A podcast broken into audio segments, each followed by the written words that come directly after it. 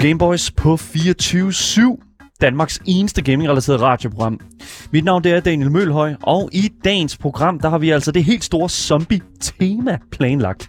For vi skal endelig kigge nærmere på spillet, som Asker simpelthen ikke har kunne tige stille om, siden det blev annonceret tilbage i 2018. For Asker, han skal nemlig, eller han har i hvert fald spillet efterfølgeren til zombie parkour titlen der definerede genren bedre end nogen anden zombie parkour titel har gjort før, nemlig det spil, som skal anmeldes i dag, Dying Light 2 Stay Human.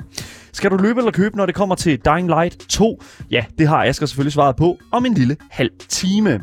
Men efter zombieanmeldelsen, yes, så skal vi altså også have en zombie-indie-anbefaling. For indiespilsekspert Andreas Bjarkin er nemlig igen tilbage i studiet for at anbefale en lidt atypisk zombie-titel. Her skal vi nemlig tale om spillet, eller i hvert fald indiespillet, Project Zomboid. Elsker det navn. Som altid, så er vi også live på Twitch hele programmets længde frem til kl. 16 i dag. Så links til Twitch, Instagram og Discord og den slags, yes, det kan altså findes nede i beskrivelsen på vores podcast, som du jo finder alle steder, hvor du finder dine podcasts. Med mig i studiet i dag, vi er jo selvfølgelig fyldt godt og grundigt op her i øh, studiet, lad mig bare sige det på den måde. Øh, selvfølgelig, øh, først og fremmest vil jeg gerne introducere den høje, den, den, den, den flinke, den dejlige spilanmelder Asger Bukke. Velkommen til programmet. Jamen, uh, tak. Tak yes, for at være Yes, velkommen til. Velkommen til. Er du glad i dag? Du må virkelig være ja, glad i dag. Ja, jeg er faktisk ret glad i dag. Altså, jeg får lov at snakke om spil, som jeg faktisk virkelig har hygget mig med. Det er, det er godt. Og nogle gange er der lidt langt imellem de der spil, hvor man hygger sig lidt. Ja, det kan virkelig, altså ja. virkelig, virkelig uh, uh, godt uh, genkende til. Men det er også det der sådan, det må virkelig være sådan en, en kløe, som som bliver kløet i dag, kan jeg forestille mig. Jamen, du har virkelig, virkelig talt om Dying Light 2 meget. Jeg har hypet op, og det lever også op til meget den hype, jeg har sat i mit eget hoved, og det er virkelig også sådan et, det, altså det er bare sådan et Asger-spil. Det er ja. sådan et spil, hvor jeg virkelig bare har, det passer perfekt til, hvordan jeg vil spille spil. Så det, jeg er bare glad. Fuck mig godt. Jeg er virkelig glad for det, Asger. Jeg er virkelig, virkelig glad for, at du kan få lov til at endelig at spille det. Og så endda også på en, øh, på, på en fed konsol, skal vi sige det på den måde. Ja. så mega, mega fedt. Men alt det, det skal vi jo nå til. Vi skal jo anmelde, øh, eller du skal anmelde i dag, Asger, Dying Light 2 Stay Human. Men en anden ting, som jeg også sagde, vi skulle i dag, det var jo selvfølgelig øh, øh, noget sammen med vores øh, anden, eller min anden medvært i dag, så vi næsten kalde om det, indiespilsekspert Andreas Mitjakin. Velkommen til programmet. Tak skal du have. Velkommen til. Det var det. Du, øh, det, jeg er virkelig glad for, at du hoppede med på zombievognen i dag, og det var næsten, mm. det var ikke engang... Det, Nej, det var ikke planlagt. Det var ikke engang planlagt. Nej. Det er som om, vi bare alle sammen bare sådan, åh, oh, okay, zombier. Nu er det tid til noget zombie. Ja. Det er jo tirsdag, skal vi huske, ikke? Det, det store okay. zombie-tema. Ja. Det er store zombie-tirsdag, zombie-tirsdag, skal zombie vi sige. Fair enough. Mm. Det er mega fedt. Hvor er det fedt, og selvfølgelig også velkommen til jer, der sidder derude og lytter med. I er derude, det kan jeg i hvert fald se, når jeg kigger på tallene, og det er mega fedt at se. Selvfølgelig tusind tak, fordi I lytter med derude. Hvis I vil skrive ind til os på sms, så kan I gøre det på nummer 92 45 99 45. Man kan også skrive til os igennem øh, 24-7-appen, og selvfølgelig på vores Twitch-chat, som jo er lige her ved siden af mig, som jo nærmest er altså, den, den, den fjerde medvært, den fjerde gæst i programmet, med, synes jeg næsten altid det er. Vi sidder og holder øje med sluserne. Hvis der er nogen, der har noget at sige, yes, så tager vi det selvfølgelig op. Men øh, jeg tror ikke rigtigt, der er så meget andet at sige, end øh, jeg tror, jeg er klar til at starte dagens program op med mine fantastiske medværter, og selvfølgelig sammen med jer, der sidder og lytter med derude.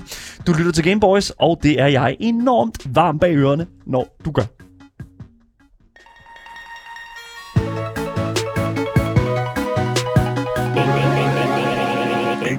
I dag skal vi kigge nærmere på efterfølgeren til et af de zombie-apokalypse-spil, som jeg er allermest glad for. Vi skal nemlig lave en anmeldelse på et spil, som blander det at øh, banke løs på zombier med de mest mærkelige våben, men det er så også lige at lave øh, parkour over byens tage. I dag skal vi nemlig snakke om Dying Light 2 Stay Human.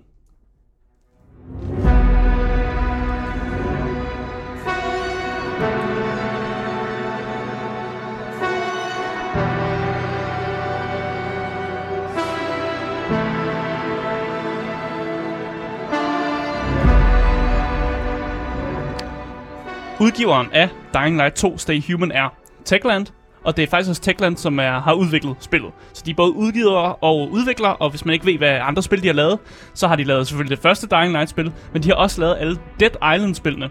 Så de har ligesom taget den her zombie-genre og sagt, det, det er det, vi gør det er vores ting som studie, og det, det øh, når man kigger på alle de AAA-spil, de har lavet, så er det ofte de spil, som, som er, at det er zombie-spillene, der er deroppe af. De har også lavet andre små, sådan mindre indie-titler, vil jeg kalde dem, men det er altså virkelig zombie-spillene, som de tager som deres øh, bread and butter og virkelig udgiver her.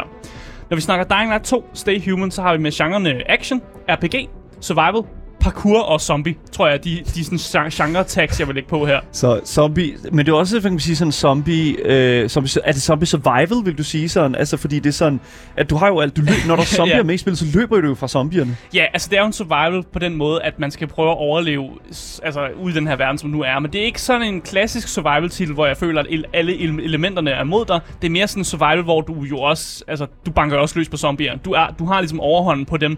Så på en eller anden måde, så er det en, det er en anden slags survival. Ja. Og mere en survival mod, at du får den der endgame screen, end du får øh, rent faktisk sådan, er mod elementerne. Hvis det giver Ah. mening. Ja, jeg håber ikke, jeg forklarer det for knuder i hvert fald. Nej, det, det, det giver god mening. Ja, præcis. Men lad os uh, snakke lidt om nogle platformer her. Ja. Fordi spillet kan fås på stort set alle platformer. Det kan fås på, øh, altså på PC, der kan det købes på Steam og Epic. Der koster det på Epic koster det 445, f- 445 kroner, og på Steam der koster det 447 kroner. Og Okay. det er fordi, når man omregner til euro, så koster det lige lidt mere. Men det er jo samme pris. Det, Samme det er pris samme fra- pris, ja, lige præcis. Fra Epic og Steam. Hmm. Hvis man køber det på Playstation, som er der, hvor jeg spillede det, så skal man sgu op i prisklassen. Der, øh, der kan du købe det for 519 kroner, hvis du køber Men- en digital version. Wow, wow, wow. Og det er jeg jo nødt til. 519 kroner. Det er Ja. mange bønder. Det er fandme ned med mange bønder. Jamen, det er det, man skal give, hvis man skal have en digital version af det her spil på uh, PlayStation 5. What? Og de kan slippe afsted med det, fordi jeg har jo som sagt ikke den PlayStation 5, der har et diskdrev. Så jeg kan ikke købe, jeg kan ikke købe den sådan fysiske kopi af det. Og der ville jeg nok have sparet nogle penge, hvis jeg kunne det. Men. Ja. det kan jeg ikke. Øh, og jeg valgte faktisk også at købe den dyreste version af spillet, som er den her Ultim- Ultimate Edition, som koster 819 kroner. Fordi jeg skal selvfølgelig have alle DLC'erne med, når de kommer ud. Okay, så du har købt et Season Pass også. Jeg har købt alt, der er at købe. Altså, jeg får det hele med. Du er- og jeg du- får, du ved, også Legendary Skins og sådan noget. Det er jeg sgu ligeglad med. Men det vigtigste for mig, det var, at jeg har adgang til DLC'erne, når det kommer ud. Du, er det, du er det, som man kalder øh, for alle, hedder det nu, sådan... Ja, jeg er en øh, whale, er det? Du er en whale, ja, lige præcis. Det, Ja. det er dig, de ved lige præcis, okay, ham der, Asger, mm. han bonger ud, han, pong, han, bonger, han åbner pungen, når vi laver noget. Ja, og det plejer jeg normalt ikke at være. Nej, det men, gør du ikke. Men jeg var vildt glad for Dying Light 1, Nå. og jeg, jeg ved bare, at når de laver en DLC, så ved jeg, at den DLC, de laver, kommer til at være lige så stor som, som spillet selv. Ja. Og det vil jeg gerne være en del af, og jeg vil gerne have en del af det her, og så tænker jeg bare, nu køber jeg bare det dyreste, så får jeg lidt ekstra bonus og et, lidt, lidt ekstra med, når man begynder spillet. Og det er fint nok. Det giver Ja. egentlig lidt, lidt ekstra skub, når man kommer ind, men jeg vil anbefale, at man bare køber den normale version, hvis du bare gerne vil spille spillet. Hvorfor er Dying Light 2 ikke på øh, for eksempel Nintendo Switchen? Jamen, det er et godt spørgsmål. Den har de delayet. Ja, okay. Så de har besluttet sig for, at øh, lige præcis på Switchen, der var det sgu lidt svært at få det klar til. Så der har de lige givet det et halvt år ekstra, før de lige udgiver det på Switchen. Øh, og jeg tænker, det er fordi, der har været nogle problemer med nogle fejl og sådan noget på, på, øh, på computer, men også på konsollerne. Og derfor så er Switchen, den har ikke ligesom det samme hardware. Så de vil nok være sikre på, at altså, at din Switch ikke eksploderer, når det kommer ud til den. Men det er så der, hvor jeg tænker, okay, hvad for en konsol kommer det så først ud på? Eller hvad kan man sige, platform kommer det så først ud på? Nintendo Switchen eller Steam-dækket? Øh, Steam Deck, tror jeg. Ja. Jeg tror først, det kommer ud på Steam Deck, før det kommer Ja, ud på Men Switchen. Steam, nu, jeg ved faktisk ikke så meget om Steam-dækket, men det spiller bare spil fra Steam, gør det ikke? Jo, præcis. Ja, er, det, er det specifikke spil? Det skal Ja, men være Steam ja. Deck godkendt. Yes, det skal Ah, være Steam okay, Deck okay. verified, og det er fordi, at de jo rent faktisk skal porte, øh, hvad kan man sige, spillet over på øh, en Linux-platform. Ja. Fordi det jo faktisk er en mod- øh, moderation af en Linux Ja. øh, bundlinje, altså på Steam-dækket. Ja. Så det skal lige kunne være på den platform, og når det så kan det, så kan du spille det. Men ja. Typisk, altså der er allerede mm. rigtig mange spil på Steam-dækket, allerede af hvad vi ved af. Mm. Ja. Men, det, men om, om Dying Light 2 Stay Human kommer til at, at være på den platform fra dag 1 af, Det er svært at sige. 25. februar, det er jo svært at sige. Ja. Men hold kæft, det vil være big, altså big stonks. Hold kæft, det ville være stongs. Ja. Jeg ville blive fucking glad, hvis jeg kunne sp- spille Dying Light på, øh, på mit Steam Deck, fordi det, hold kæft, det, det er også bare fedt at tage med ud i verden. Ja, præcis. Men øh, lad os gå lidt videre og egentlig snakke om, øh, om det næste topic, som er, hvad går Dying Light 2 egentlig ud mm. på? mm. Så hvad går det ud på? Yes, fordi Dying Light 2, det finder sted 22 år efter det første spil. Byen, hvor du øh, først, øh, det første spil finder sted, øh, den har ikke klaret zombievirusen særlig godt. Øh, og det bliver rapporteret, at alle er døde i den første by. Så Men Dying alle? Light, Dying Light 1, brr, alting er kaput, de er alle sammen døde. Det, hvis man har spillet Light 1, så ved man måske, det er ikke helt er sandt. Men vi får i hvert fald rapporteret af, af nyhedsmedier, at det er det, der er sket. Og så må man jo tage det for gode ord, som man jo siger. Øhm, til gengæld så har den her organisation, som hedder GRE, som står for Global Relief Effort, som er dem, der ligesom prøver at bekæmpe den her virus. De har lavet en vaccine. Det er simpelthen Åh. lykkedes dem efter det første spil at lave en vaccine mod zombievirusen. Og, og her kommer det mest urealistiske del af det her spil. Den vaccine, den har alle taget. Ja. Well, okay. det er jo pisse urealistisk. Ej, det er Det kan du ikke. Du kan ikke få folk til at tage coronavaccinen. Hvorfor fanden skulle folk så tage en zombie, anti-zombie-vaccine? Oh my Så allerede der, der fejler Techland med deres historie. Ja. Og det er bare det første eksempel, der kommer her. En pointe, Asger. Det er fandme... Men det er fandme rigtigt. ja. Og så, så burde man jo sige, at den her verden, hvor alle har taget en vaccine, det burde jo bare være fucking, yay, vi har løst det problemet, der er ikke mere zombie-virus. Men GRE, de, øh, de skulle blive ved med at teste den her virus, øh, fordi de vil gerne benytte den som våben og Ah, sælge den militært og tjene en masse penge på det. Det er jo, det er jo klart, det, der kan man tjene en masse penge. Øh, men den her testing resulterer i øh, et udbrud mere. Øh, og den her virus er så muteret jo, fordi de ligesom arbejder på den. Øh, og det gør så, at virusen, den er ligesom, øh, den er hurtigere. Man får, øh, man får zombie-virusen hurtigt, man bliver hurtigt til en zombie, når man endelig bliver bit. Øh, og den her vaccine, som folk har taget, den virker ikke længere. Fordi nu er virusen den er muteret på sådan en måde, hvor at, øh, den vaccine, du fik der, det er pisse lige meget. Det er det omikron. Ja, Ja, det er, det er basically Det omikron, er det her. omikron. No. Og øh, det her udbrud, det bliver så dateret som at være sket i 2021, og det er det, som øh, de fleste i spillet refererer til, det som de kalder The Fall. Ja. Og det er der, hvor du ved, menneskeheden, den virkelig, den faldt. Alting gik shit, og der var ikke noget at gøre. Og før, der var det ligesom et, en by, der havde sommervirusen. Her er det virkelig bare jorden, der bare siger, booked. Så i øh, modsætning til første spil, som jo er meget lokal plan, altså en by, der har den, så er det her global plan, øh, og planet fucked. Okay. Øh, men nu spoler vi frem. Ja, Fordi lidt. det her, det skete i 2021. Ja. Øh, og det, det år, som spillet her finder sted i, det er faktisk 2036. Oh. Så det er jo faktisk 15 år efter det her The Fall skete. Øh, og du spiller som karakteren, som hedder Aiden, som er vokset op i den her zombie-apokalypse, og dermed ikke rigtig har et referencepunkt til, hvordan tingene egentlig var før det. Han var barn, da alle de her ting Ah. skete, og jeg synes egentlig, det er en smart måde at gøre det på. Øh, at de ligesom har en, en karakter, som egentlig bare, han, det er det, han kender til, så han er ikke super bange for zombierne, han har, han har mere en løs tilgang til det hele, og ikke bare sådan uh, skide bange for det hele. For det ville mange nok være, hvis der var et rigtigt zombie-udbrud. Yeah, I og- guess. Aiden, han er det, som folk kalder en pilgrim. Øh, og det er egentlig bare et, et sjovt ord for en øh, glorificeret postmand, egentlig. Fordi der er en eller anden ting med po- postapokalypsen, og at vi har brug for folk, der bringer ting rundt. Og det er det, Aiden er blevet. Han er, blevet, han er simpelthen modig nok til at rejse rundt i verden, og derfor så, fungerer han som sådan en eller anden postmand. Så hvis folk har et eller andet stykke øh, brev, eller et eller andet, de skal have et eller andet sted hen, så er det ligesom ham, der går ud med det. Og det er jo klart, når civilisationen er nedbrudt, og der er ikke elektricitet, og vi ikke kan bruge internettet, som, som altså, vi gerne vil. ind- Indtil videre, så fortæller du mig, at det er Mirror's Edge med zombier. Ja, eller- eller, eller, eller- eller Death Stranding. Fucked up Postman Per-afsnit. ja, eller, eller Death, I don't know. Stranding. Ja. Kan man vist Jamen, godt det er jo mega fedt. Det Ja, ja, det lyder er- super sejt. Jeg synes, det er en god præmis, fordi når man tænker over det, det er jo en af de der funktioner i samfundet, som vi er sådan lidt, ja, post er fucking lige meget lige nu. Men den dag, hvor en internet bruger sammen, og vi ikke kan finde, skrive med hinanden, og vi ikke ved, hvor hinanden er henne, så er en, en postmand måske ikke en dårlig ting, og hvis man skal levere nogle ting i en verden, hvor der er zombie over det hele, så har man brug for nogle modige mennesker. Og ham her Eden, han er fandme modig. Øh, Altså, røgsignal er jo også et aspekt af det. Jeg tænker, det vil også med bruges. Ja, men kan du røgsignaler medicin fra et sted til et andet sted? Det ved jeg da ikke, Asger. Jeg, jeg har ikke prøvet at bruge røgsignaler. Nej, men jeg, jeg prøver bare at sige, hvis man skal have medicin et andet sted hen, så er der nogen, Ja. der ligesom skal tage medicin og Så- gå, et andet sted Så hen. skriver man til vold. Så skriver man til vold. Men det, ja, han er vold, ham her. Det er faktisk Det, rigtigt nok. Han, han, var, han er vold. Men øh, hans, hans sådan, rejsen rundt i landskabet har gjort ham til noget af en parkourmaster. Fordi man ved jo, at hvis man skal løbe hurtigt for zombier, så bruger man tage, husets tage ligesom på at sig rundt med. Og det gør jo, at man så kan lave nogle ret, ret vilde parkour tricks. Han er heller ikke blevet bange for at slå på nogle zombier, da han jo nærmest er vokset op med dem som naboer. Og så er man ikke bange for at ligesom, give dem nogle høvl med en, med en hammer eller, eller noget våben, man lige finder. Men hans faktiske mål i livet, det er faktisk at rejse rundt, for, for at han kan opspore sin forsvundne søster. Mm. Så den her postmandsafdeling, det er ligesom secondary. Det er bare sådan, om det kunne jeg også gøre lige så godt, fordi at jeg Og leder det, efter min det tillader ham at, Det- at rejse Ja, rundt. ja lige Præcis. præcis. Han moonlighter som uh, Postman Per, og så, hvad hedder det nu, uh, har vi jo ligesom sådan, Ja. uh, det, det, det reelle sådan, uh, lø- løsning på tingene. Præcis, men Ja, okay. Aiden han har simpelthen opsnuset, øh, opsnuset at øh, hans søster, som hedder Mia, nok befinder sig i den her europæiske by, som hedder Willador, øh, hvor han håber at ligesom kunne finde hende her. Øh, men han håber også at kunne finde den forsker, som lavede en masse mystiske eksperimenter på ham, da han var barn. Øh, og det er så her, at øh, i Villedor, at Dying Light 2 finder sted. Og med det, så tror jeg egentlig bare, at jeg vil hoppe direkte ind i gameplay i Dying Light 2.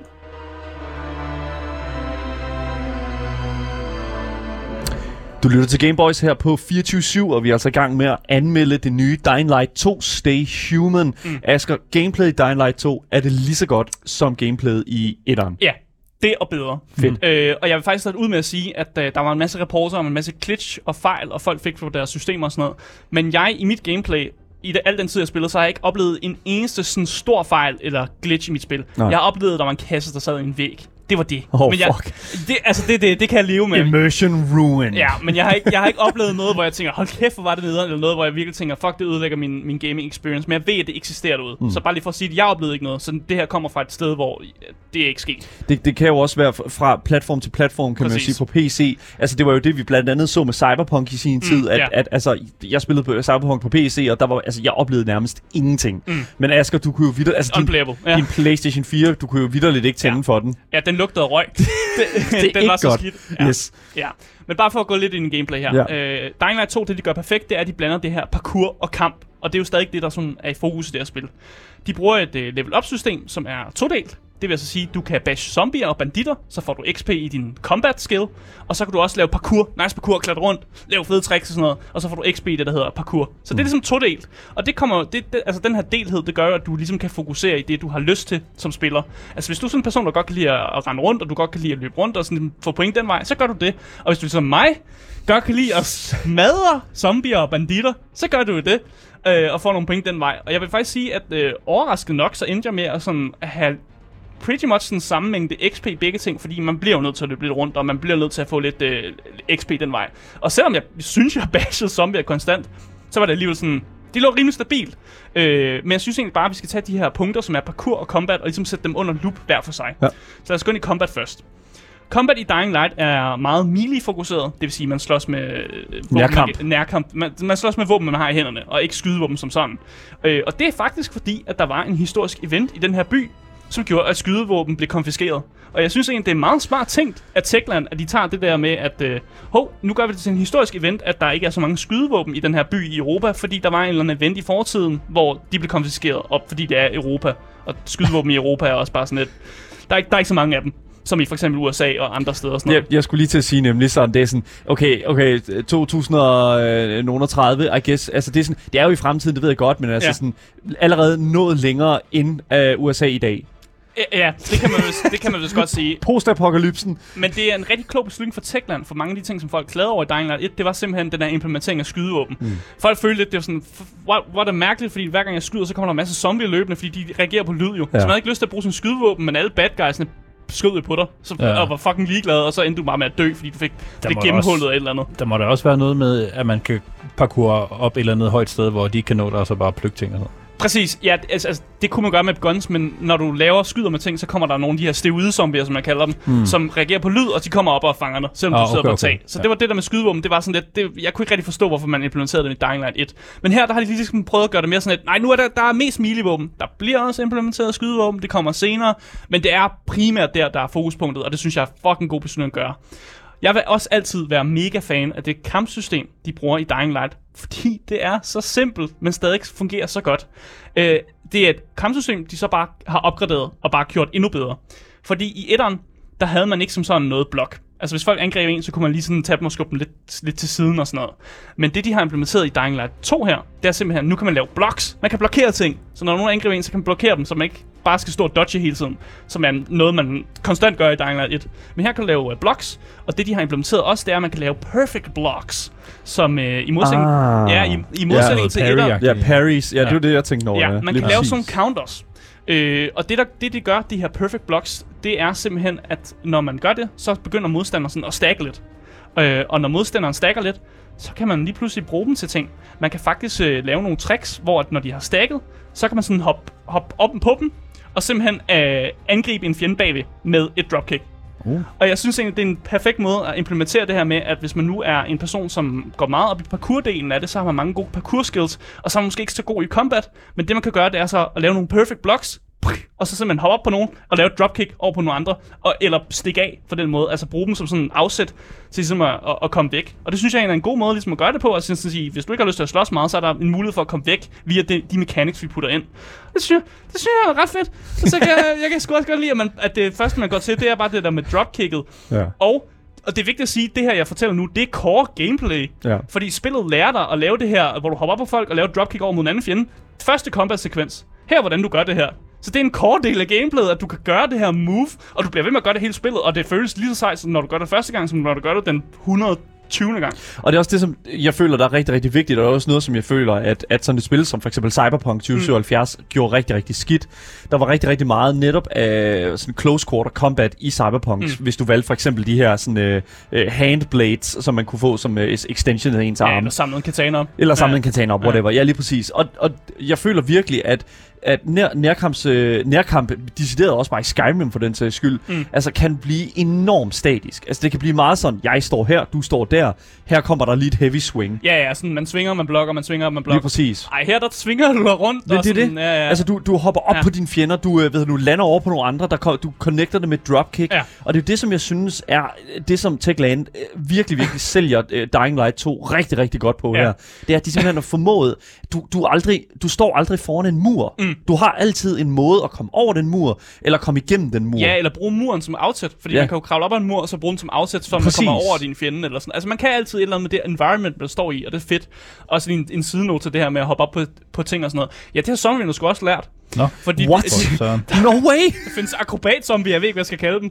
Så det, der er nogle zombie-typer, som decideret kan kravle op på deres andre zombie-venner, og så kan de stille sig om på dem, og så står de sådan og balancerer, og så laver de sådan hop mod dig. Så Ej, der, sjovt. der findes decideret akrobat-zombier, Men som ikke, man skal passe på. var der ikke special zombies i Jo, det første? der var special zombies, og dem, de bygger bare på meget. Hvis man nogensinde har spillet okay. sådan Back for Blood, eller man Ja. har spillet, øh, hvad hedder Left 4 Dead og sådan noget, det er de typer zombier, der også eksisterer her. Tank, en spitter, en, øh, den slags der. Ja, præcis, men det har de bare lige gjort sådan, "Nå, nu er der også en akrobat-zombie, fordi det, det havde jeg fandme aldrig nogensinde tænkt på, hvis jeg skulle designe en zombie, at der simpelthen findes en, som sådan kravler op på sine, sine venner og sådan... Altså, det er jo det, vi her på programmet Ja. ja. kalder for en badutspringer. Ja, det er fandme en Ja, ja. badutspringer, Ja, er lige præcis. Og det, altså, jeg, synes, jeg synes virkelig, at det er fedt, at du, mm. yes, du, du som spiller er ligesom kommet det skridt videre og har lært at, bruge, at gøre nogle flere ting. Ja. Men zombierne, fucking, hvor mange år efter den første, det første spil var det, det var? Ja, det er 22 år 22 år. efter, det, uh, Altså- efter The Fall, som det hedder. Ja. Zombierne er jo simpelthen også øh, nødt til at udvikle sig. Altså, det er, jo Ja. ud, det er jo sådan en evolution et eller andet sted her, ikke? ja. Mega fucking fed. Men bare lige for at vende tilbage til det her cover Ja. 3, fordi jo, flere, jo fl- mere du ligesom investerer i det, jo flere tricks lærer du. Og man føler sig faktisk mere og mere badass, jo mere du laver. Det er jo sjovt, hvordan det fungerer. Ja. Men det er nogle meget små ændringer, de her ting i skillshredet nogle gange er.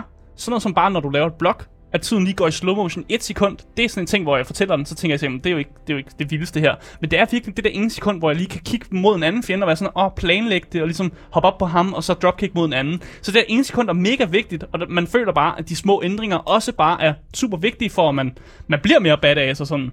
Øh, og lad mig også lige, jeg skal blive nødt til at snakke om det. Hvad? Dropkicket. Så, Dropkicket Åh, er det ultimative Asker move, og det er i. Dying Light 1, jeg blev forelsket i dropkicket. Det der med, at du kan komme løbende mod en zombie og bare dropkick med at tage, det er det bedste. Hvad- det er den bedste følelse i verden. prøv lige at forklare, hvad dropkick er.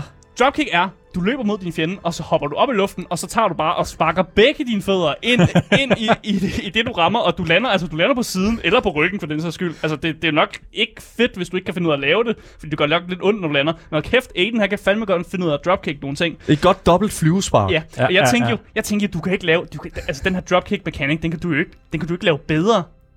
Og here det, we go. Men det gjorde de jo. Og da jeg fik dropkick abilityen, altså det sagde jo haps, da jeg så den i mit skill tree, den skulle jeg jo have. Men at, hvordan de formår at gøre det bedre, det er jo, det er jo positivt overraskende, fordi i Dying Light 1, der skal du have tilløb for at kunne lave et dropkick.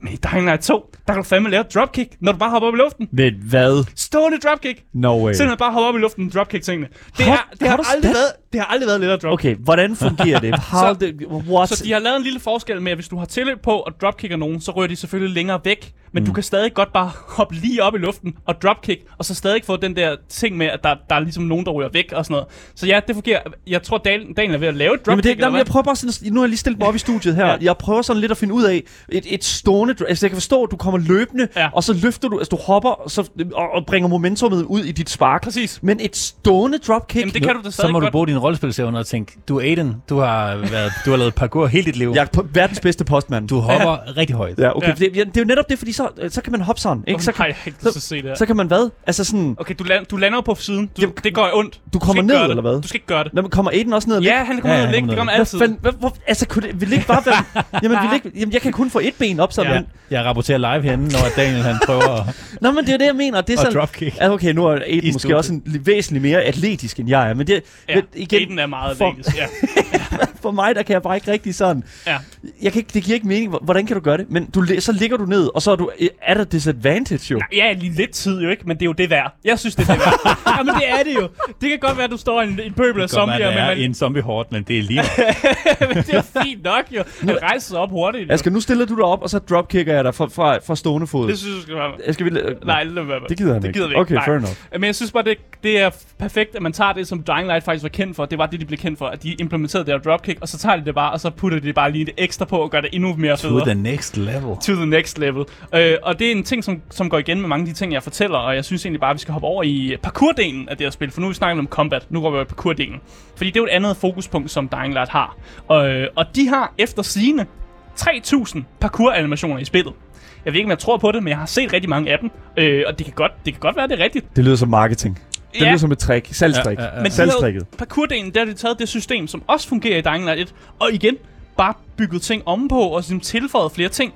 Øh, og de har, også, de har også gjort, at jeg ikke får kramper i mine tommelfingre. Fordi Aiden, han øh, normalt i Dying Light 1, så skulle man trykke på sprintknappen. Og det gør ondt i ens fingre, når man ikke laver andet end sprint i det spil. Men de har simpelthen bare tænkt sådan, det skal du ikke gøre længere. Så Aiden, han er bare default, han sprinter. Han løber bare. Fucking quality of life opdatering. Ja, ja. Hvorfor er det ikke en del af... Okay, Nej, der skal man trykke på sprintknappen og holde den inde. Og især hvis du sidder på en controller, så der, hvor man, man trykker på den midterste for at holde den nede og sådan noget, det gør virkelig ondt tommelfingrene Ja, at det er sprinte. noget- oh my god. Ja. Juks. Det, der er det bare tænkt, at han skal sgu bare sprinte fra starten af, så du løber altid rundt. Øh, og det synes jeg egentlig bare er en god måde at tage en af de ting, som, som folk ligesom har klaget over, og bare sige sådan, nu, nu gør vi det bare på en anden måde. Så du føler, at Techland har lyttet til sådan, hvad kan man sige, feedbacken fra de første spil? Det, ja, Ja. ja, jeg er 100 på, at de lytter til feedbacken, eller så har de bare selv kunne se, at der var et problem her, Ja. ja. og så har de bare gjort noget ved det i næste spil, og, og det synes jeg egentlig er en god måde at gøre det på. Mm. De har også stadig deres øh, stamina-system, altså man har øh, noget, noget stamina, man kan løbe tør for, og det bruger man, når man ligesom svinger med sit våben, og ligesom når man svinger rundt, og man klatrer, og man gør alle de her ting. Så, Ja. øh, så løber man tør for stamina. Men der, hvor de har fjernet det, det er, når du løber. Der løber du ikke tør for stamina. Hvorfor- Og det synes jeg er perfekt. Det er jo perfekt. Det er Fordi- jo vidderligt. Ja. Det gør det lettere at ligesom komme fra A til B, når du bare skal løbe rundt. Og, og det var jo en ting, hvor man i etteren blev lidt træt. Men det et er også man, det var bare nederen. der må man jo se som, øh, som spiludvikler, må man se, hvad er der realistisk, og hvad, hvad kommer til at virke rigtig godt i Ja. spillet. Og, og det er jo det er sindssygt godt til dem. Ja, de løser et problem som pisse irriterende. Det Ja. der med, med i etteren, der bliver man træt, når man har løbet et stykke tid, og man, man what? prøver bare at komme Ja. et sted hen. Og her er det bare sådan, du kan løbe for evigt, men så længe du ikke begynder, altså hvis, hvis du begynder at klatre på sådan noget, så har du jo et, ja. et, et amount of stamina, du kan bruge af, men så, altså, så længe du ikke gør det, så har du bare fucking, do you go. Det synes jeg er den helt rigtige vej af at stol. gå. Jamen, ja. Ja. det er jo det, fordi hvor langt skal vi gå for realismen i vores spil, ikke? Altså, mm. det er sådan, jeg kan Ja. godt forstå, at Techland har tænkt sådan, okay, vi skal lave, prøve at fortælle en realistisk, øh, ved jeg nu, historie her. Mm. Men problemet kommer rundt, man. Der er zombier i hele verden, mand. Ja. Jeg tænker godt, vi kan tage nogle sådan kreative Hvis du skal friheder. holde pause hver femte minut eller sådan Ja, noget. det er det gjort. Oh my god. Det er det gjort. Det er noget Ja. Som i combat skill tree, så er der også ting, som gør, at man føler sig uh, badass i parkour skilltræet. Uh, skilltræet. For eksempel det der med, når man svinger sig igennem ting, så i starten er det kluntet, og så gør, at det, man kan opgradere simpelthen, at det ikke er kluntet længere. Mm. At det, det er simpelthen en opgradering, man kan få, at nu gør han det bedre. Og det er sådan noget med, sådan, i stedet for at han lige sådan, åh, han skal lige bruge øh, 3 sekunder på at klatre igennem et eller andet, så laver han bare et rullefald igennem det, når man har opgraderet det. Fint. Og det, synes Åh. jeg, det synes jeg er en fin opgradering. Ja. Det gør sådan, man kommer hurtigt igennem tingene, og man føler faktisk, at der, der er sket en improvement. At han bliver bedre til en skill. Det var også en ting, som jeg synes, vi så i øh, øh, sp- øh, Spider-Man-spillet på, øh, på PlayStation. Marvel. Jeg tror, det er Marvels øh, Spider-Man, øh, det, det hed. Altså, hvor der er sådan, at, at du ligesom øh, kunne opgradere sådan, hvad kan man sige, din mobility til et niveau, hvor der er sådan, at, at du bliver mere og mere sådan, hvad kan man sige, øh, det bliver mere usynligt, når du møder de her sådan, øh, hvad hedder det, mure og hvor, sådan, de der afsætningspunkter mm. og sådan noget som Spider-Man. Og jeg synes virkelig, det er fedt, at du ikke, altså, det er fedt, at du ikke har alting fra start af. Det kan jeg godt lide, fordi du, mm. det er ligesom en tutorial, det er med til at ligesom at putte dig ind i karakteren. Og det er relativt hurtigt at få de her ting her. Mm. Og det tænker jeg også, at det er i Dying Light. Hvor, altså, Altså hvor, ja, der er en god progression på mange af de her ting. Ja. Altså man unlocker nogle af de ting, som gør det egentlig lidt hurtigere. Lidt, altså det, det gør man hurtigt i løbet af spillet og sådan noget. Så der, der er en naturlig progression, og jeg føler ikke, det går for hurtigt eller for langsomt. Jeg føler, det, det her de skulle styr på. De styr på det, fordi det er jo det samme system, de bruger i Dying Light 1. De gør det bare bedre. Mm. De tager det, de ved noget om, og gør det bedre. ja. Det de også har gjort, det er, at de har addet flere objekter, som man kan interagere med. Så mm. i stedet for, at alting er meget statisk, at der er øh, nogle bygninger, man kan hoppe på og sådan noget, så er der nogle objekter, som kan gøre nogle ting, som ligesom kan, kan, kan bevæge sig rundt, hvis det giver mening. Mm. For eksempel, man har ræb, man kan svinge sig i. Man kan have rør, der kan, ligesom kan klatres i. Nogle flagstænger, som kan bøje sig. Når man sådan tager fat i dem, så bøjer det sådan ned. Rup. Åh. Nogle monkey bars, hvor man kan lave sådan et, et godt sving i. Man har nogle hoppepuder, man kan hoppe på. Wait. Ja, men det, er- det er noget så de har lagt sådan nogle hoppepuder, der lige gør, at man kan, man kan hoppe rundt mellem dem og sådan noget. Fucking Super Mario. Så har de lavet sådan nogle plader, som sådan kan vippe op og ned. Som sådan, det er sådan seesaw-agtigt, som når man står på nedre den ende, så går den øverste op, og så kan man bruge det som sådan afsæt til at komme videre. Mm. Øh, og så har de også bare implementeret en fucking paraglider. Så du kan, du kan få Vent. sådan et paraglider, og så kan du glide rundt i byen. Det er Legend of Zelda level Ja, af, hvad hedder det nu, øh, sådan le- Breath of the Wild. Den her Så hvis glider du kommer her. et højt op sted nok, så kan du lige glide ned, og så kommer et, Men er det en, du har på dig og går rundt med? det er en, man får i løbet af spillet. Man har den ikke i starten, men ja, man har den bare på sig. Og så det, kan er, man det bare ikke bruge sådan, den er sådan fra, A, altså fra punkt A til punkt B, så nej, kan du kun bruge nej, den der. du har den bare. Du har en paraglider. Så Ja. hvis, du, hvis du nogensinde er bange for at falde ned fra en høj bygning, så vil du også bruge din paraglider, hvilket jeg er rigtig glad for, at de Der går sådan lidt Just Cause i den, hvor han bare trækker faldskærm ud af røven. Ja, Det ved jeg ikke, men det synes jeg er fint nok. Fucking Buzz Lightyear backpack. Ja, men han har så meget, jeg har samlet så meget loot på ham her, han har så meget crap i røven alligevel, at, at, at en paraglider, der bliver trukket ud af røven, det er sgu okay med det. Det har Men jeg ikke noget imod. Det er fair nok, at Techland så ser, at nogle gange så skal spil også bare være sjove, og der kan sgu godt gå for meget realisme i det en gang imellem. Ja. Det, kom nu, ja, lige præcis. Jeg synes, det er så fedt, når udviklere de sådan ser, okay, det er det realistisk, men er det sjovt? Ja, det Det, skal det er jo Ja, det, som jeg det er synes... sjovt. Og Ja, det var det, de præcis. gik meget for i etteren, og nu Ja. går de mere efter, okay, vi laver nogle mechanics, der egentlig bare er sjove, og så, Ja. så ser vi lidt tyk på, at det egentlig er er realistiske som sådan. Og det synes jeg egentlig er okay, at man gør det på den måde. Okay. Det er jo svært at have en paraglider på sig. Ja, det er det. Det er det virkelig. Jo, hvis du kan pille ud af røven, jo jo, fair Ja, nok, yes, det er fair enough. En af de ting, hvor jeg også føler, de har gjort det bedre, det er den her parkour-del. Der, det har de ikke gjort til en kedelig opgave længere. I etteren kan det godt være kedeligt at komme fra A til B, fordi det er bare sådan, åh, nu skal jeg løbe herover igen. Åh, hvor er det nederen. Men der er så mange muligheder for, hvad du kan gøre i det her terræn, som altså, du kan interagere med, og det gør faktisk, at Dying Light, i, hvis der ikke var zombier, så var det bare et glimrende parkourspil. Mm. Altså et spil, man simpelthen bare kunne spille på grund af parkouren, fordi Ja. den er så velindført, øh, som den er. Og det er, jo, øh, det er jo sådan et element, som man kan tage ud, altså igen nu tilbage til Spider-Man, altså mm. Det her med sådan, altså jeg kunne bruge enormt lang tid på vidderligt bare at Ja. svinge mig rundt i det Spider, i Spider-Man-spillet. Mm. Det øh, er til også fænomenalt godt lavet. Vildt godt, altså det er så fucking godt integreret, og det er jo mm. Det, som jeg synes, altså man, altså det udgør virkelig glimrende movability i. Ja. i et spil. Det er simpelthen, når der er sådan, at, at man næsten kan blive ligeglad med historien og gameplayet, men at movement vidderligt bare er nok øh, underholdning. Mm. Til, ja. Lige præcis Spider-Man er en af de eneste, ikke eneste, men en af de få spil, jeg har 100%, bare fordi, at det er sjovt at lave sidequest. Ja. Fordi sidequesten er ligegyldig, men det er fedt det der med at svinge sig rundt. Nu skal jeg herhen, nu skal jeg derhen, nu skal jeg og så lige tager man lige sidequesten, fordi så får man også til at svinge lidt mere. Det, er, det var mega fedt. Det er fucking nice. En lille klage, jeg har Mm. med det Oh. her spil og Uh-oh. parkouren, det er, men det, det er noget mere en klage til europæisk arkitektur. Fordi de her europæiske bygninger, som er blevet im- implementeret, de er jo skodbygget til parkour. altså det er jo sådan noget med, at vi laver ikke flade tage og sådan noget. Vi laver, altså, Nå, vi laver ja, ja. sådan nogle mærkelige tag og buede vinduer og sådan noget mærkeligt lort og, og sådan noget. Det er Og fucking... det, det har de jo taget, de har, der har de taget researchen lidt for seriøst, og Come rent faktisk lavet de her arkitekturiske bygninger. Så der, i starten, når man kommer ind i spillet, skal man lige vende sig til, at bygningerne ikke er, er flade. Man, man kommer over det på et tidspunkt. Øh, man vender sig til det, men man vender sig også til det på den der måde, hvor man er faldet af et par husdage, for ligesom at, nå, så ved jeg, det gør jeg ikke igen. Okay, det, det, det er måske ikke så meget en reel... Jeg, jeg, det, det er måske ikke så meget reel kritik, vil jeg Åh, sige. det vil jeg sige der. det er mere en kritik af arkitektur. bygninger. Skriv Ja. ind til Ja, jeg arkitekt, arkitektskolen her i jeg ved heller ikke, hvem man skal lægge klagen hos, men det, men det er jo stadig noget som, som gameplaymæssigt, at de har taget det så seriøst, at bygningerne skulle se sådan ud. Men det, det er også, hvis det er 30 år i fremtiden, så vil man da bygge flere, altså mere sådan moderne flade bygninger. Ja, ja, ja. Men Ja, du, de bygger ikke så mange gode ny- nye bygninger længere. Der er ikke så mange mennesker Nå, til at ja, bygge ja. dem. Ja, det er rigtigt, Andreas. er rigtigt, ja. Folk er døde. ja det, Eller zombier. Det giver god mening. Det er Ja. fucked. Præcis. Øh, lad os vende over til noget andet, fordi Ja. spillet det er jo fyldt med sidequest, men også en hel masse af de her bygninger, hvor ligesom man kan, der bliver reklameret for, at der er rigtig fed loot herinde. Øh, og det forstår jeg godt, hvorfor T- Techland så kan fortælle os, at der er 500 timers gameplay, fordi ja, jeg har lyst til at tjekke, hvad der er i den bygning, og det viser mig, at der er en bygning med loot i. Selvfølgelig gør det det. Øh, og så udover at man selvfølgelig også kan opgradere sine to skill trees, som jeg har fortalt om, så kan man også indsamle det, som hedder inhibitors, som gør, at du kan få mere stealth, eller mere health og mere stamina. Okay. Og det er jo dem, du bruger for at komme længere ind i dit skill tree. Booster stick simpelthen. Ja, og de her inhibitors, de findes jo i de her store bygninger, jeg lige fortalte om, som om dagen er fyldt med zombier, men om aftenen, så er der ikke lige så mange. Og det er fordi virusen, den er muteret på en ny måde, som fungerer anderledes i etteren. Øh, hvor man er før... zombierne, de går hjem sådan Nej, nej, nej. noget? I, i, øh, I etteren, hvis du blev bit, Ja. så kunne du tage noget medicin, og så var man faktisk skudt i nogle dage. Man kunne tage noget, der hedder antizen, og så blev man ingen zombie. Okay, det, fair det er sådan, det fungerede i etteren. I toeren, der har du ikke medicin længere. Øh, den eneste kur mod ikke at blive en zombie, det er simpelthen sollys og UV-lys. Nå, Og okay, det vil så- sige, hvis du det er nat, så skal du have UV-lys for ikke at blive en zombie. Og det vil sige, altså hvis du befinder dig ude i mørket i for lang tid, så kan du blive til en zombie. Fordi at uh, basically alle mennesker er jo på et eller andet tidspunkt blevet bit. Det kan næsten ikke undgås. Du er en verden med zombier. Du What? bliver bit på et tidspunkt. Den eneste mm. måde, du undgår det, det er simpelthen sollys og UV-lys. Så folk, de bor, de sover seriøst i bare sådan bl- blændet med UV-lys. Jeg tænker, det er forfærdeligt at sove i, men altså alt for Ja, ja, ikke at blive ja, til en ja. zombie er vel, er, er vel fint nok. Og det vil altså sige, at når, man, øh, når, når de her zombier øh, om dagen, så holder de sig også væk fra sollyset. Så går de Ah. ind i bygningerne, men om natten, så flotter de jo bare ud i gaderne. Det vil sige, når du løber rundt om natten, så er der fucking zombier over det hele i gaderne. Ja, Men okay. der er ikke nogen inde i bygningerne. Nej, det er klart. Der er de kommet ud, og så kan du loot dem. Det er meget sjovt, at der er sådan nogle faser så. Det er, jo, Ja. det er jo faktisk rimelig meget den her I Am Legend, øh, hvad hedder det nu, øh, Ja. tilgang til zombier, mm. fordi det er sådan også, der kommer de også ud om natten, og så går de ind i bygningerne om, øh, om dagen. Ja, men hold kæft, hvor er det angstprovokerende. Ja. Rende rundt i en bygning om natten, Ja, ja, og sådan meget klaustrofobisk, og der er stadig nogle zombier derinde og sådan noget, så det er virkelig sådan, øh, og man skal sådan, okay, man skal vente til, når det bliver morgen og sådan noget, så skal man jo komme ud, fordi der flytter de jo tilbage ind i bygningerne. Mm. Så det er virkelig meget angstprovokerende at, at stå i den situation. Som altid, så får man også øh, dobbelt XP om natten, så rende rundt om natten og klare ting. Hvorfor Det, er- gør du det? det er fordi, det er, Det er lidt mere farligt. det er farligt. Der er zombier over det hele. De Ja. er aggressive. Der kommer steroide-zombier også, som jeg kalder dem. Som er sådan nogle zombier, som du bare ikke skal fucking mess med. Ja. Men dem skal du holde dig væk fra. go. Hold dig væk fra steroide-zombierne, de slår dig ihjel. En ting, jeg også lige vil snakke om hurtigt, det er gear. Øh, Dying Light 2 har beholdt måden, man laver våben på, ved simpelthen bare, det kan koges ned til. Øh, ja, jeg putter bare en flammekaster på min økse her.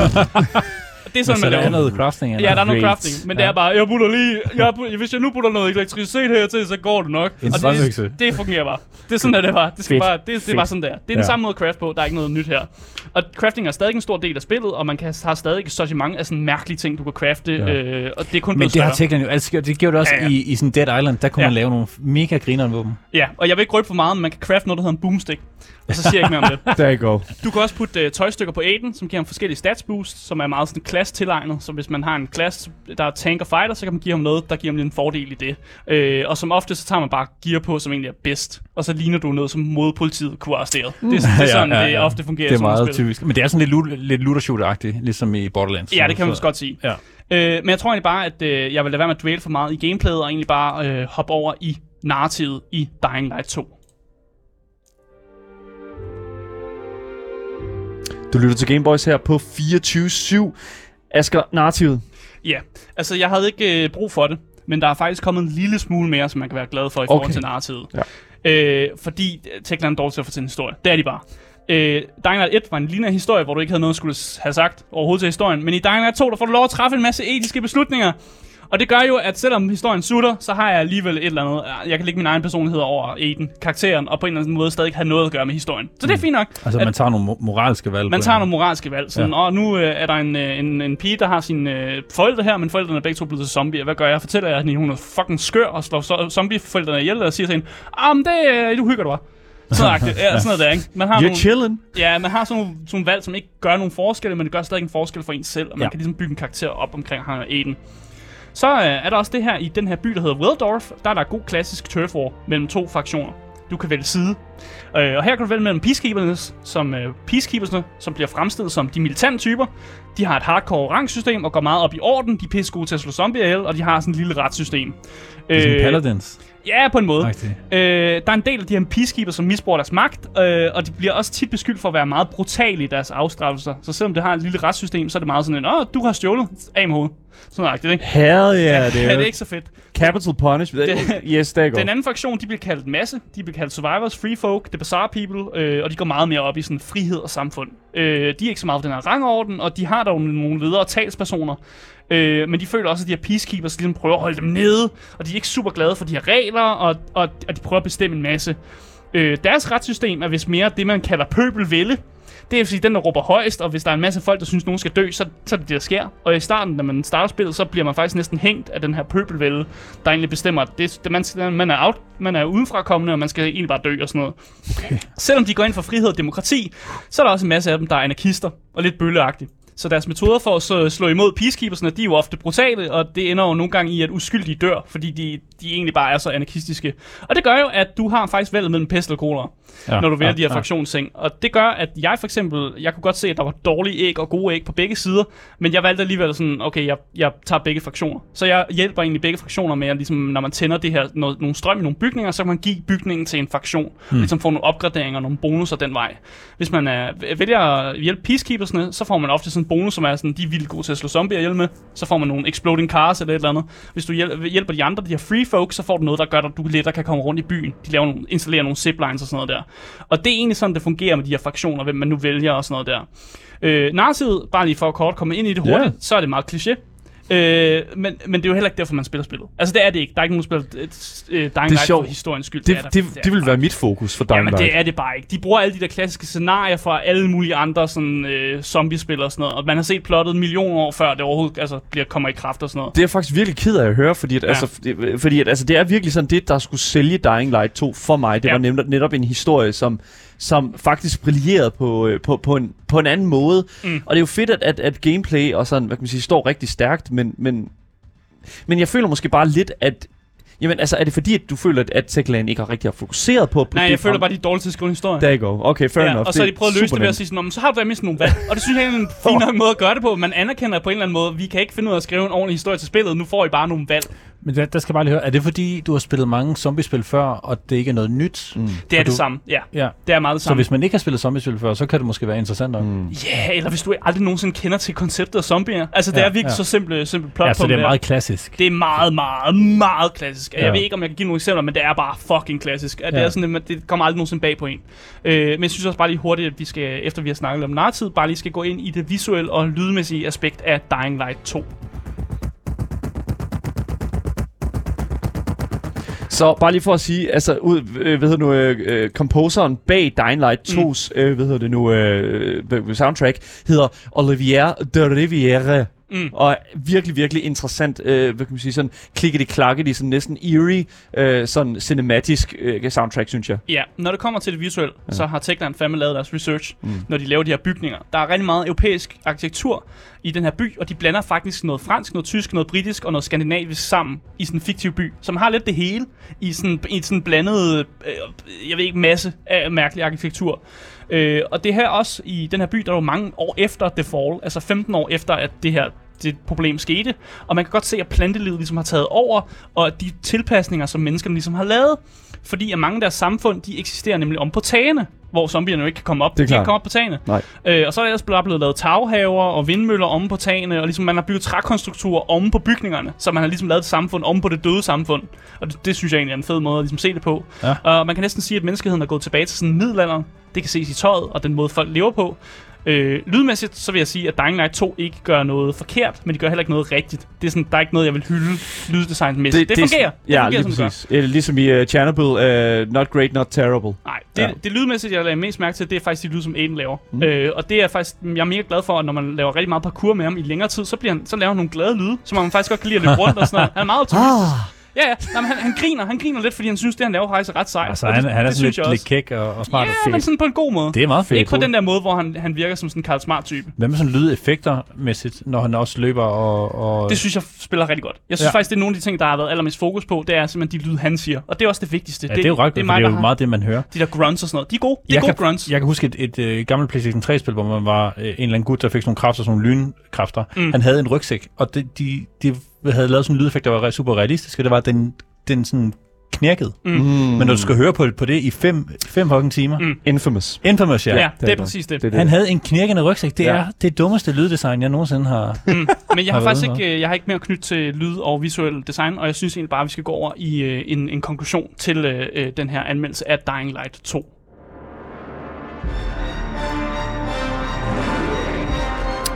Når det kommer til Dying Light 2 Stay Human, Asger, skal man løbe eller købe? Jeg synes, man skal, man skal helt klart øh, købe, men det er jo faktisk også løbe, fordi det er, det er parkour, man laver Det er her. klart, det jeg Ja. Og hvis man er enormt fan af etteren, så synes jeg også, at toeren er e- e- enormt meget det værd. Altså, der er lavet nogle opgraderinger som er sindssyge, og jeg synes, at Techland, selvom de har kunne se, hvor der sva- svagheder er, og se, hvor deres styrker er, og så ligesom bare gøre deres styrker bedre, og så tage deres svagheder og ligesom gemme dem væk bag noget andet. Og det synes jeg er en pissegod måde at gøre det på, så hvis man, nogen, hvis man er glad for Dying Light 1, så kan man elske Dying Light 2, og hvis man gerne vil ind i en zombie, survival, parkour, battle-agtigt spil, så er Dying Light 2 den perfekte måde at gøre det på. Og også der ikke har spillet nogen af dem. Skal vi starte med toren eller med etteren? Jeg synes, vi skal starte med toren. Det er Okay. bedre. Det er bare bedre, og det er en ny historie. Man behøver slet ikke at vide noget om etteren for at kunne spille det. Ja. Ja. Øh, så derfor er jeg egentlig bare slutte af med at sige, at det er helt klart, at man skal løbe og købe, fordi det er det, du gør i Dying Light 2. Fair enough. Men Ja. mest købe lyder det ja, mest om. køb. Ja, køb Mega det. Tak for anmeldelsen. Ja. Ja. Asger Bukket, spilleranmelder her på Gameboys.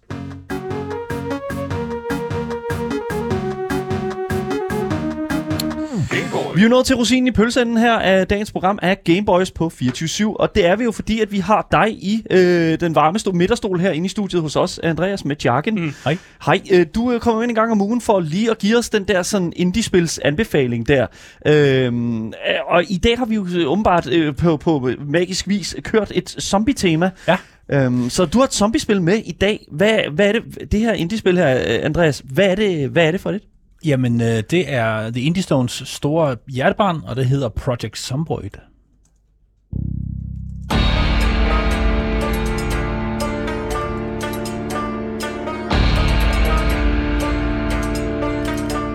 Jeg har jo anbefalet uh, survival-spil de sidste par, par gange. Ja, det, du, det er klart det, det var været, ja. det er også øh, det, det er ligesom det, vi er inde over her, og det her det er også helt sikkert et øh, survival-spil.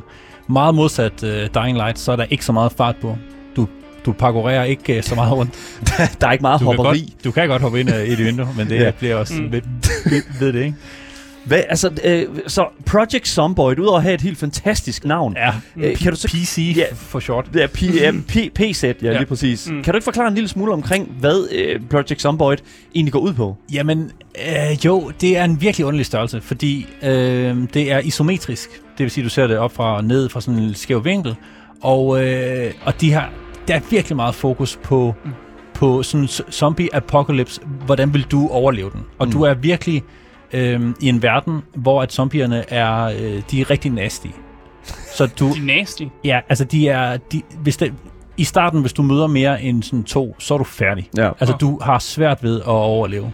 Men øh, that being said, så kan det sagtens lade sig gøre. Men det her spil det har en meget steep learn, learning curve. Ja, så en, det der er med, med hvad kan sige, Project Zomboid, det er jo for det første, altså når man kigger på det, så er det første, jeg tænker på, det er The Sims. Jamen, og- min kæreste, hun sagde det samme. Ja, Ja, Sidder du og spiller The Sims? Nej, nej, Yes. det er jo Project Zomboid. Og det er fordi, Nå, at når du Sims går- med zombier. Ja, det er faktisk The Sims med zombier, vil jeg sige. Det er faktisk virkelig tæt på, mm. Hvor at dit arbejde, det måske ikke er så meget, at du skal gå ud og være superstjerne, men mere, at du kommer, øh, går ud og er øh, survivor. Ja. Og du skal sådan set gå igennem det her kæmpe store map her, som øh, vi kan se på noget gameplay her på Det er det samme Twitch. hver eneste spil. Fedt. Men det er ting øh, spawner forskelligt og, og sådan noget. Så tingene ligger de, de samme steder, men, Ja. ja. men alt i, i mappet er sådan Mm. set genereret for, forskelligt. Øhm, men det, det, det egentlig handler om, det er bare at, øh, at øh, overleve. Ja. Ja. Spillet siger dig, øh, eller fortæller dig i starten, at det her er fortællingen om, hvordan din karakter dør. Så kar- Great. karakteren Okay. er sådan set allerede død. Nu fortæller du os bare, hvordan hun eller sådan han øh, døde, ikke? Jeg prøvede at overleve, ja. Så, Okay. så det er sikkert, at du øh, dør på Ja. ja. et eller andet øh, tidspunkt. Du spiller bare, hvordan at det, det er ligesom sket. Og så kunne man jo sådan, det, direkte spørgsmål til det, hvorfor i alverden skulle man så spille? Og så det næste tanke, det vil være, når vent, jeg kan også godt lide roguelike Ja. spil. Ja, præcis. Altså, præcis. hvor det jo netop er sådan, hvad kan man sige, øh, mening, at man skal dø. Mm. Ja, du spiller Men- ligesom det her playthrough og ser, hvor langt du kan nå. Lige præcis. Og det er jo sådan, jeg tænker sådan lidt, hvad er så motivationen et eller andet sted? Fordi at, at altså, du har jo alle de her zombier her, som mm. Nærmest som en magnet kan dufte din hjerne. Jamen, der er så mange intricate mechanics i det her spil, og det er, for mig er det meget det, der er motivationen. Mm. Der er virkelig, virkelig, virkelig mange ting, man kan gøre, og der er virkelig, virkelig, virkelig mange stats, man skal gå op i. Der er alt muligt fra temperatur og, og hvor mange kalorier man har kørende, Mm. og du kan blive syg på, jeg ved ikke hvor mange måder, og hvis du bærer for meget, eller du, hvis du får, har for lidt stamina, så begynder du at bære sådan for meget, for du, du kan ikke bære lige så meget, når du er træt, Mm. og så gør det gør ondt i dine knæ, og der er, er så mange ting. Jeg skal altid passe på knæene. Ja, man skal passe, og man Altid kan, pas, ja, ja, lige Og og der er skills, og, du, og det er, der er virkelig, virkelig, virkelig mange ting, man, skal, man kan gå, gå op i. Og på den måde er det ikke umiddelbart et Asger-spil, men når man mm. har den op at køre, og man godt kender til de her mechanics, så bliver det ret meget til et Asger-spil. Så hvad, når du siger, at Ah, spille okay. her, hvad, hvad mener du så? Så kan man crafte store våben, og så kan man gå ud og nakke nogle zombier. Åh, eller du kan finde yeah. en bil og køre dem ned, eller man kan nakke zombier på så mange måder, og det er, det er sindssygt fedt. Ja, men det er jo ikke noget, der sker lige med det samme, når du kommer ind i Project Zomboid. Det er 100% et negativt, det er. du kan, I starten, så kan du måske lige finde en øh, kagerulle, og hvis du er heldig, så kan du nakke et, et par stykker. Men Andreas, kan du ikke prøve at forklare os lidt omkring første gang, du loadede ind i Project Zomboid? Jo. Hvad, hvad var det, der skete der? Der øh, døde jeg. Hvordan? Ja, ja okay, så øh, øh, jeg tror allerførste gang, der spawnede jeg i et fængsel, og så tænkte jeg, det er fedt, fordi der er våben, og der er sikkert noget vand og noget mad, og det er et Mm. mm. stort sted, så, så der, er, der er relativt sikkert. Og den første dør, jeg åbner, så står der bare en zombie, og så, fordi jeg ikke lige sådan helt har styr på, hvor- hvordan at uh, combat virker, så dør jeg så bare der. Ja. så der overlevede jeg to minutter. det er godt klaret. Ja. Men det er jo det, fordi det er jo sådan lidt sådan, igen, uh, that's the premise, you died. Og det er Ja. det, som jeg synes, der er interessant, altså du lærer noget for hvert gameplay, du laver, ikke? Det er ligesom Mm. Dark Souls, at du bliver klogere hver gang, at du tænder for spillet. Ja. Og det er jo sådan, altså, nu, øh, nu sidder vi jo og kigger sådan også lidt på, øh, på, på gameplay her på, øh, på programmet. Og altså, jeg vil jo sige sådan, at jo, det, du starter i et fængsel her, og så møder du en zombie, og den, så er du færdig inden for, for to minutter. Men du har også den her kæmpe store, åbne, hvide verden. Det ligner jo sådan lidt et forstadsområde i USA, mm. ud til New York eller sådan et eller andet. Og så har du jo ligesom alle de her zombier, der går rundt. Men en ting, som jeg synes, der er super interessant ved Project Zomboid også, og den måde, det er lavet på, det er, at din karakter kan kun se, altså du kan kun se det, som din karakter ser. Ja, ja. Så du har sådan en, en, en cone, et field of view, hvor du, hvor du, som ligesom er oplyst. ja. Og, Og så det har- er det, du kan se, ikke? Prøv, så er det det, du Så kan skal se. du dreje ja. dig rundt for at kunne se, hvad der er, er bag dig. Det er du så skal svært at kigge ind ad forklare. vinduer for at se, hvad der er inde i vinduet. Ja. Og hvis du trækker gardinerne for, så kan zombierne heller ikke se dig. Typisk, hvis du kan se dem, så kan de, de også se, se dig. Og de er rimelig skarpe med syn. Ja. De kan se... Øh, til gengæld så har de, De ikke en... dit kød. Ja, det kan de også. Og Huge hvis, meat. hvis du har... Altså, de har ikke en hukommelse på meget mere end 8-9 se- sekunder, så du kan godt sådan lokke dem rundt om et, et hus, og så er de lidt glemt, at du er der, på- når de ikke kan se dig længere. Mm. Og det er, der er en masse mechanics, man skal have, Mm. have styr på. Så du sagde jo selv sådan, at, at øh, i Project Zomboid, så kan du finde dig en bil og køre dem ned. Og jeg så faktisk en, øh, en, en, lige sådan lidt gameplay inden øh, herop til programmet start her. Og ja. Ja. jeg må simpelthen sige, at ham jeg så, med her, øh, ham der lavede videoen, han var simpelthen, han havde sådan en god pointe, fordi mange alle de her biler her er fuldstændig smadret. Ja, fuldstændig. Mm. Mm. Du, skal, da, du kan ikke bare finde en, en bil. Du skal for det første finde nøglen til bilen. Ja. For den så skal du tjekke, at den har strøm på. Og hvis den ikke har strøm på, så skal du give den strøm. For det tredje, så skal du se, at den har benzin. Og hvis den ikke har det, så skal du skaffe det. Men hvad fuck er det, der er sket i den her verden, der har gjort, at alle de her biler er så fucked up? Jamen, Hvorfor jeg- er det, at alt, hvad, hvad er det, der er sket? Er der bare tror- en, der er gået rundt med en, øh, med en øh, fucking kølle eller et eller andet, og så bare jordet de her biler her? Jamen, det som vi ikke ved med Project Zomboid, det er, hvornår det her øh, skete. Så man kan tænke, alle de gode biler, de er smuttet fra, fra byen, og dem, der er tilbage, de bare blevet dentet fra de, dem, der prøvede at overleve. Eller, Ah. eller andet. så er der var zombier, der har smadret dem, eller, så, tænker jeg. Ja, fordi Men mit næste Vi spørgsmål... får ikke sådan rigtig nogen, øh, nogen sådan... Der er ikke rigtig noget narrativ. Der er Nej, bare... okay. Her er en zombie simulator. Se, hvor lang tid du kan, du kan overleve. Jeg elsker den præmis, fordi det er bare sådan, ja, øh, det, her, folk har det fucking skidt her, øh, se hvordan du klarer det. ja. og det, og det, det, det er sgu et eller andet sted en meget fed præmis et eller andet sted, ikke? Fordi at Project Zomboid, det skal jo lige siges, at Project Zomboid har været i Early Access siden 2013. Ja. Hvilket jo er nok er ikke- den længste Early Access-periode nogensinde Men det er, om. lidt, det er lidt, øh, der kan man sammenligne det lidt med Factorio. De, Ja. det, er nogle, det, det er nogle rigtig, rigtig gode programmører og, og senere, og så laver de bare noget solidt, sådan patch efter, øh, efter hvad hedder det, patch. Øh, så der er virkelig, virkelig meget guf i det, og det, det, det er sådan et, der kommer til at blive udviklet hele, hele livet. Så øh, det der er med, øh, med, med også med, med hele den her sådan, hvad kan man sige, det, hele den her historie for Project Zomboid, det er jo også at at folk har været rimelig turned off på spillet for inden øh, december sidste år. Øh, Fordi patch ti- 41. Yes, lige præcis, Eller fordi der, 41. der kom nemlig en, en opdatering ud til Project Zomboid den 20. december på øh, Steam, som gjorde, at Project Zomboid blev et væsentligt bedre spil. Okay. Vil du sige, at folk, der måske var turned off inden den 20. december, skal prøve igen efter nu? Altså, jeg, kan, jeg, Efter den kan her. ikke, jeg, har, jeg spillede det før, patch Ja. 41, for lang tid siden, Ja. og der synes jeg også, at det var sjovt. Og jeg, jeg, der er gået så lang tid imellem, at jeg ved ikke, jeg ved ikke, hvad forskellen er. Men jeg kan fortælle jer, at lige nu virker det rigtig godt. Mm. Mm. Jeg ved blandt andet, det er, det er sådan noget med, at starten er blevet lidt nemmere, fordi det var meget, meget svært i starten. Mm. Mm. Der skulle man virkelig vide mange ting, før man kunne komme ind i det. Men nu, nu er det sådan noget med, at man kan tænde for fjernsynet, og så kan man skille op ved at se The Wildlife uh, Channel. Så får man sådan nogle s- survival tips. Fedt. Og der er alle mulige, der er, der er også spækket med skjulte ting, og, øh, og så, så der er måske mere guf på nu.